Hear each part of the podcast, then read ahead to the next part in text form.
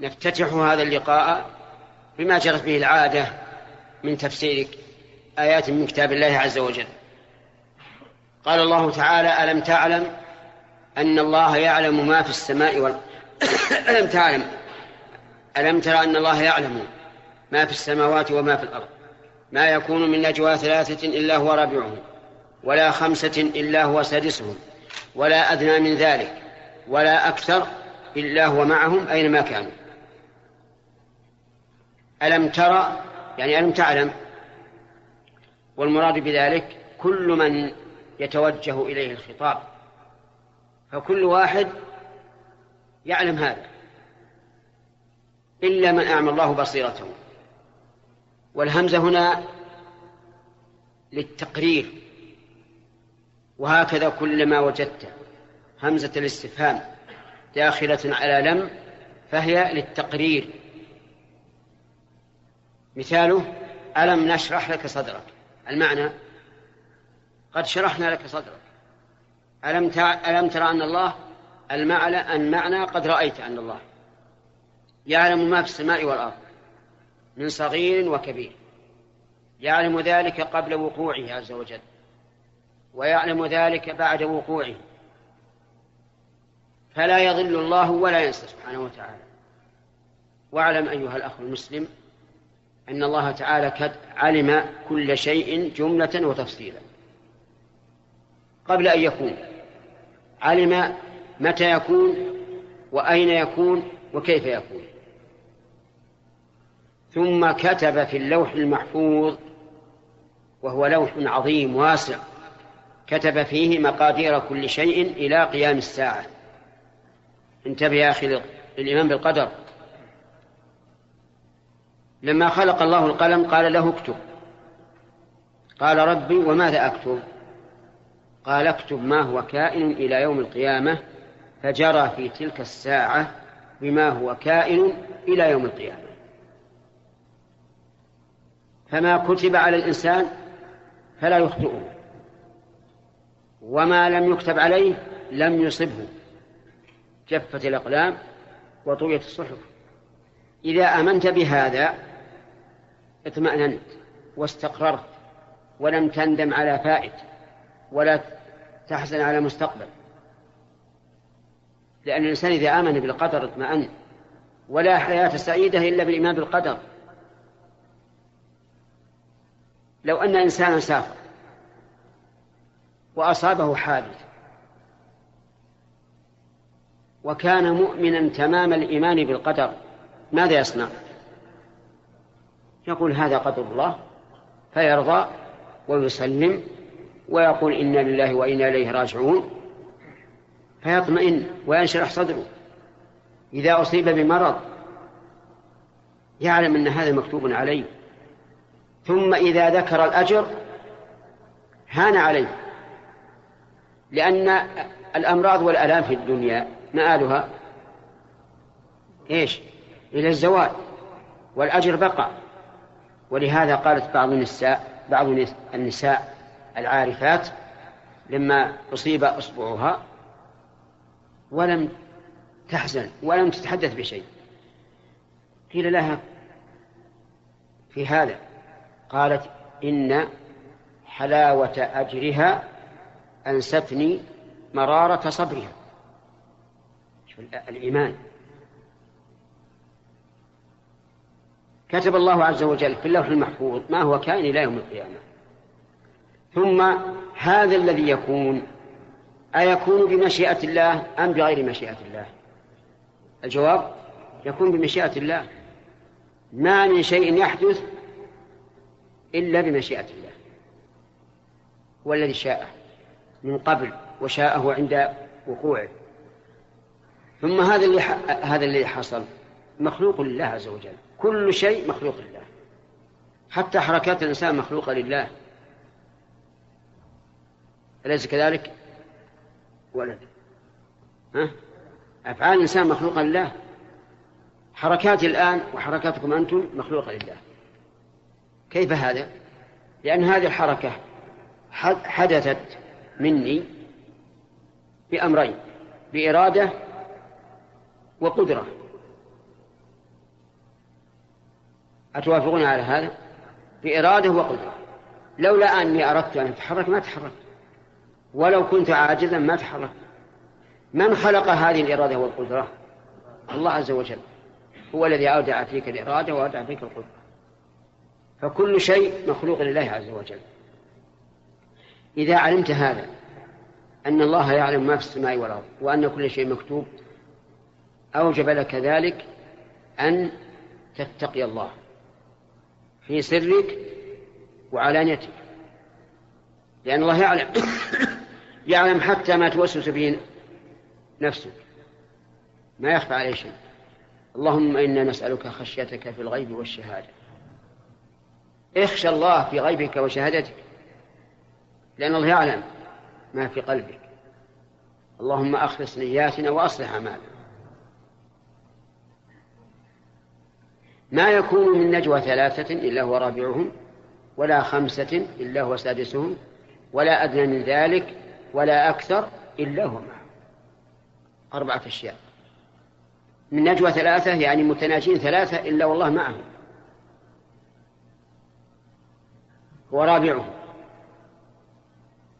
ولا خمسة إلا هو سادسهم.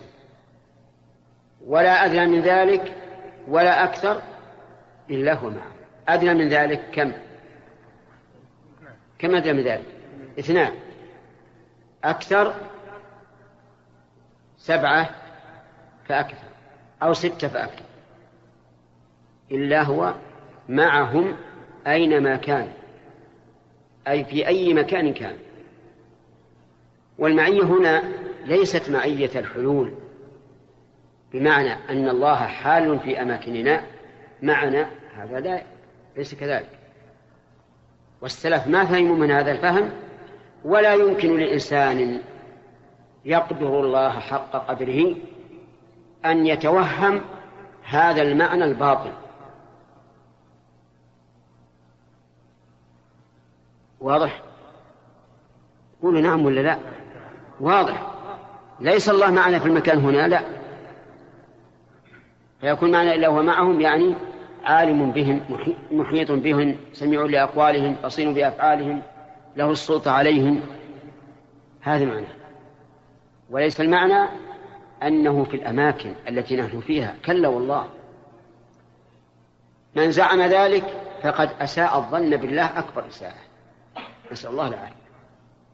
لأنه يلزم على على هذا الفهم الباطل الفاسد المنكر يلزم عليه إما أن يكون الله واحدا متجزئا بعضه هنا وبعضه هناك وإما أن يكون متعددا بتعدد إيش؟ الأمكنة يعني ناس هنا وناس في المسجد وناس في السوق وناس في الجو وناس في البحر هل الله متجزئ؟ هل الله متعدد؟ لا والله يلزم من ذلك لزوم أخبث أنك إذا كنت في الحمام في المرحاض كان الله معك. في نفس المكان. أحد يقول هذا؟ والله ما يقوله إلا إنسان ما يعرف الله عز وجل. ولا يقدره حق قدره. يا سبحان الله كيف تتصور أن ربك العلي الأعلى يكون معك في المرحاض؟ نسأل الله العافية. لا يتصوره إنسان هذا. أبدا. إلا شخص متنقص لله عز وجل؟ أعظم تنقص. إذن كيف نخرج قوله إلا هو معهم؟ نخرج هذا على أن المعية لا تستلزم إيش؟ الحلول. ما تستلزم الحلول أن يكون حالا في المكان. العرب يقولون ما زلنا نسير والقمر معنا. وأين مكانه؟ في السماء. يقول ما زلنا نسير وسهيل معنا. وسهيل في السماء. هذا وهي مخلوقات صغيرة في جنب الله عز وجل. ومع ذلك تكون مع الإنسان وهي فوق. إذن الله معنا وهو فوق كل شيء. لا يخفى عليه شيء من أماله يجب أن تعتقد هذا الاعتقاد. فإن مت على العقيدة الأولى أن الله معك في المكان فلا أدري أتموت كافرا أم مؤمنا. لأن هذا تنقص الله تعالى غاية التنقص. طيب إلا هو معهم أينما كانوا ثم ينبئهم بما عملوا يوم القيامة. ينبئهم يعني يخبرهم بما عملوا ويقررهم به إن كان مؤمنا جعلنا الله وإياكم منهم فإن الله يخبر به وحده ويقرره بذنوبه ويقول عملت كذا وعملت كذا وعملت كذا فيقول نعم يا رب.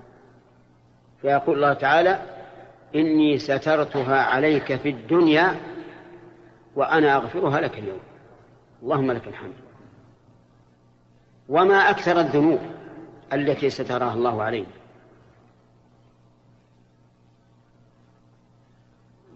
ما أكثر الذنوب التي عملناها وسترها الله؟ ولو شاء الله لكشفها وبينها وأظهرها على فلتات اللسان وصفحات الوجوه. كان بنو إسرائيل إذا أذنب الإنسان منهم ذنبا في البيت أصبح الذنب مكتوبا على باله فضيحة. وعار. هذه الأمة والحمد لله شمل الله بستر. ولهذا قال النبي صلى الله عليه وسلم كل أمتي معافى إلا المجاهرون. قال من؟ قال المجاهر الذي يعمل الذنب سرا ثم يصبح يتحدث به على الناس. سماه مجاهرا وإن كان فعله خفية لأنه إيش؟ كشفه هو بنفسه. من الناس من يفعل هذا والعياذ بالله تبجحا. خصوصا الذين يسافرون في أيام الإجازات ويزنون هناك ويلوطون ويشربون الخمر يأتون إلى أصحابهم ويقولون والله سفرة أنس فرح فعلوا كذا زنوا ببيت امرأة أو أكثر أو أقل تلوطوا بكذا وكذا من الغلمان شربوا من الخمر كذا وكذا. هؤلاء مجاهرون والعياذ بالله. نسأل الله العافية. فالله سبحانه وتعالى يخلو بعبده المؤمن يوم القيامة ويقرره بذنوبه ثم يقول سترتها عليك في الدنيا وأنا أغفرها لك اليوم. أما الكافر فإنه لا يحاسب هذه المحاسبة ولا ينظر الله إليه. لكن تحصى أعمالهم وتكشف وينادى على رؤوس الأشهاد. هؤلاء الذين كذبوا على ربهم ألا لعنة الله على الظالمين. ولهذا لم يقل عز وجل ثم يعاقبهم بما عملوا. قال ينبئهم. والإنباء قد يكون فيه مع عقوبة وقد لا يكون. إن الله بكل شيء عليم. اللهم ارزقنا الإيمان بهذا واعصمنا به من الزلل أنت يا أخي إذا آمنت أن الله عليم بكل شيء حتى اللي بقلبك لا بد أن تخشى الله. قال الله عز وجل يستخفون من الناس ولا يستخفون من الله وهو معهم إذ يبيتون ما لا يرضى من القول وكان الله بما يعملون محيطا. فاحذر احذر احذر أن يعلم الله منك ما يكون مغضبا لله عز وجل. واعلم أن, أن لديك رقيب. ما من إنسان إلا لديه رقيب عتيد. رقيب مراقب وعتيد حاضر. ما يلفظ من قول إلا لديه رقيب عتيد. يكتب كل ما يلفظ. اللهم نسألك العفو والعافية في الدنيا والآخرة. ونسألك أن لا تزيغ قلوبنا بعد إذ هديتنا وأن تهب لنا منك رحمة إنك أنت الوهاب. العجيب أن بعض بعض الطوائف انحرفت انحرافا شديدا في مسألة المعية. بعضهم قال إن الله معنا حال في الأمكنة وهذا كما علمت خطير جدا. إذا مات على هذا الحال فلا ندري أمات كافرا أم مسلما حتى وإن كان يصلي. لأنه تنقص الله عز وجل. والعجب أن هؤلاء لو قلت لهم ادعوا الله أين يرفعون أيديهم؟ إلى السماء. يقولون يا الله ما يحرفونها يمينا ولا يسارا ولا أسفل. إلى السماء. فهم بفطرتهم مقرون بأن الله في السماء ولكن بأهوائهم لا يقرون بها. حجتهم يقول لو كان فوق لكان محدودا ولكان جسما وما أشبه ذلك من من, من إلهامات الشيطان فنقول لا ما يكون محدود. هو فوق وليس شيء يحده فوق كل شيء. كل شيء تحته ولا شيء, ولا شيء يحده يقول يلزم أن يكون جسما. نقول إن كان يلزم من إثبات ما أثبته الله لنفسه أن يكون جسما فليكن. وإذا لزم أن يكون جسما وهو مما يستلزمه كلام الله ورسوله فليكن. ولكننا نطهر ألسنتنا أن نقول إنه جسم أو أو غير جسم. ما لنا حق نتكلم بهذا. نؤمن بما أخبر الله به عن نفسه وأخبر به عنه رسوله ولا نقدر. جسم غير جسم عرض ما, ما نقدر هذا. ليس الحق. لأن الله تعالى بذاته يفارق كل ذات. ليس من جنس المخلوقات في أي حال من الأحوال. قال الله عز وجل ليس كمثله شيء وهو السميع البصير. فوصيتي لمن يسمعني أن يثبت لله ما أثبته لنفسه ولا يقول كيف ولا لما. لأن الله أعظم من أن تحيط به العقول وأن ينفي ما نفى الله عن نفسه وأن يسكت عما سكت الله عنه ورسوله. هذه حقيقة الإيمان. أما الذي يحكم الله بعقله فهذا ضال متبع لهواه لا ينفعه إيمانه. عكس هذا طائفة أخرى ضالة. تقول لا تقول لا تقل إن الله فوق ولا تحت ولا يمين ولا شمال ولا متصل بالعالم ولا منفصل عن العالم. ويروح. أين يذهب؟ ما في شيء. إذا وصفنا الله بهذه الأوصاف السلبية يعني أن الله لم يكن شيئا. ولهذا قال محمود بن سبكتكين رحمه الله وهو من أمراء الدولة العباسية العظماء. سأل أحد أئمة الكلام وهو محمد بن فورك. سأله عن الله عز وجل فقال إنه ليس فوق ولا تحت ولا يمين ولا شمال ولا متصل ولا منفصل. فقال له محمود فرق لي بين العدم وبين ما تقول.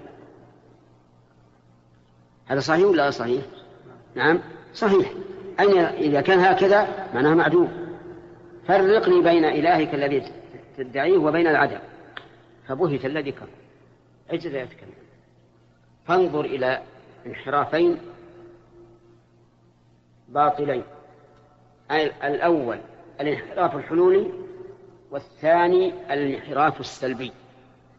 أما السلف والأئمة فقالوا نؤمن بأن الله فوق كل شيء وأنه حاشاه أن يكون في الأسفل ولكنه مع الخلق محيط بهم عالم سميع بصير إلى آخره اللهم اهدنا فيما هديت